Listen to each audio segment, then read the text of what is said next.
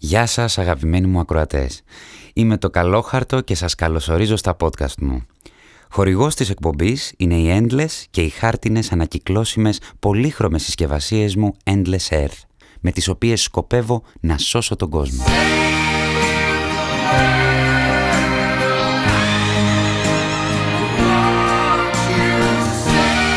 Καλησπέρα σας αγαπημένα μου ακροατόπουλα. Για το σημερινό μας podcast ευθύνεται ένας οδηγός που συνάντησα σήμερα το πρωί στο δρόμο και αυτό που ξεστόμησε χωρίς να κοκκινήσει έστω και λίγο από ντροπή. Μου λέει «Να φας σκατά», λέει. Αυτό μου είπε.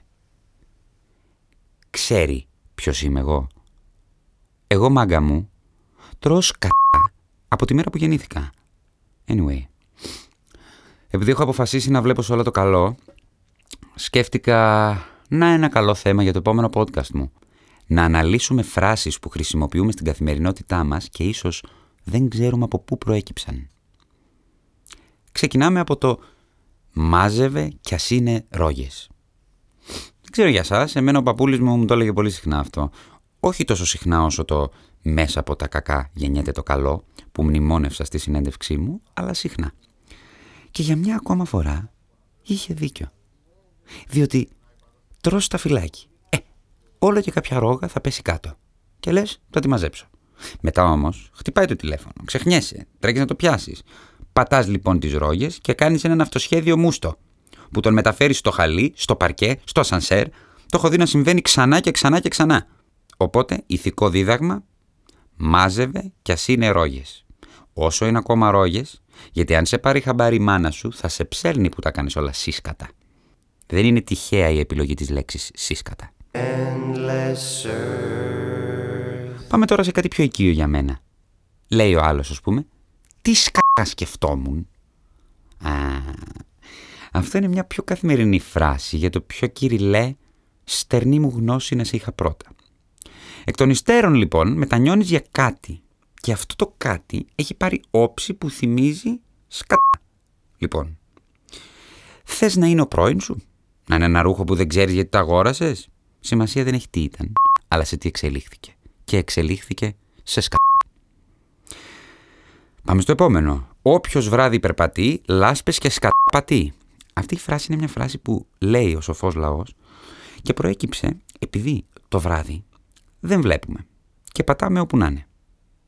Και υπάρχουν και οι δαιμόνες σκύλων και άλλων ζώων που δεν μαζεύουν τα κακά τους. Και έτσι είναι εύκολο να τα πατήσεις. Ξέρετε εσείς ποιοι είστε. Ναι. Λάσπες, επειδή παλιά έβρεχε πολύ και δεν υπήρχαν σπίτια, υπήρχε χώμα που με τη βροχή γινόταν λάσπη. Αλλά οι λάσπες δεν είναι η ειδικότητά μου, αλλά του ξαδέρφου μου, του ρολού κουζίνας. Αν κάνει podcast, να σας πει περισσότερο αυτός. Δεν θέλω να μπαίνω στα χωράφια άλλων. Άλλο τώρα. Λέει, τα ίδια παντελάκι μου, τα ίδια παντελή μου. Ρε παιδιά, ποιος είναι αυτός ο παντελής; Αναρωτιέσαι πάντα όταν τα ακούς αυτό. Γιατί ο μύθος λέει ότι ήταν κάποιος χωρικός που αγαπούσε πολύ το ψάρι. Ναι, αλλά αγαπούσε πολύ και τη φέτα. Και για κάποιο λόγο θεωρούσε ότι ήταν ένας πολύ γκουρμέ συνδυασμός. Γκουρμέ δεν ξέρουμε αν ήταν, ή ήταν όμως ο συνδυασμός που τον οδηγούσε σε αλάνθαστη επιτυχία στην τουαλέτα. Και κάθε βράδυ το μετάνιωνε. Κάθε πρωί όμως το ξανεπιχειρούσε. Η φράση λοιπόν έμεινε από το μυρολόι των καλόχαρτων της εποχής, που όταν τον έβλεπαν να διαβαίνει την πόρτα του Βεσέ, τον καλωσόριζαν με αυτή τη φράση. Τα ίδια παντελάκι μου, τα ίδια παντελή μου. Α, by the way, είναι πιθανότατα ο ίδιος παντελής που αναφέρεται στο μυθικό πλέον παντελής έλλειψη ευαισθησίας. Παντελής. Πώς σκατά πέρασε η ώρα. Ναι, και αυτή η φράση. Πώς σκατά πέρασε η ώρα. Αυτό δεν ξέρω πώς προκύπτει. αλλά όντως πέρασε η ώρα και πρέπει να πάω να φάω. Ξέρετε τι, ε; Σκατά να φας, δεν μου είπε ο τύπος το πρωί. Ε, αυτό. Σας φιλώ λοιπόν. Τα λέμε στο επόμενο επεισόδιο. Τι σκατά θα λέω πάλι, ούτε που ξέρω. Endless